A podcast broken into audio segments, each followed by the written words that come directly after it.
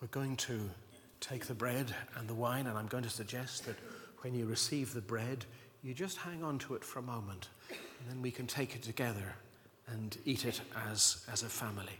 So perhaps those who are coming to serve could come and serve. Thank you. Father, we thank you for the bread and all that it represents. We bless you for the privilege we have of expressing praise in this way. The Lord Jesus, on the night he was betrayed, took bread, and when he had given thanks, he broke it and said, This is my body, which is for you. Do this in remembrance of me. When the cup comes around, please take it and, and hold on to it, and we'll drink together as a family. Father, we thank you so much for this wine that speaks to us of the blood of Christ so freely shed. Thank you, Lord, that you did that for us. And we honor you, and we worship you, and we praise you for all that you have done. In the same way, after supper, he took the cup, saying, This cup is the new covenant in my blood. Do this whenever you drink it in remembrance of me. For whenever you eat this bread and drink this cup, you proclaim the Lord's death until he comes. We thank you so much, Father, that we've been able to call to mind the sacrifice of Christ on the cross. We've sat and watched, albeit from a very great distance, and our hearts have been stirred to praise you for the wonder of your grace that brought your Son, your sinless Son, to this earth where he was prepared to have the sin of the world placed upon him and become the perfect sacrifice. Thank you, Lord, for dying for us. We are so grateful. Please accept our praise and our worship. And we're looking forward, O oh Lord, to the day when we won't deal with symbols, but by your grace we shall be in your presence. And then we shall worship you as we ought to worship you. And we'll have new songs and new voices and we shall be utterly captivated by your beauty. Thank you, O Lord. We're looking forward to that. Please help us, Father, as we're drawing to a close, that something of the sense of your presence might linger with us and come with us into the week that is in front of us with all its challenges and opportunities. For Christ's sake. Amen. Ruth is now going to uh, lead us in the singing of Behold the Lamb who takes our sin away. Thank you, Ruth. As we look back at the cross, this song also gives us the opportunity to look forward to the future, as Michael was reminding us and encouraging us to do.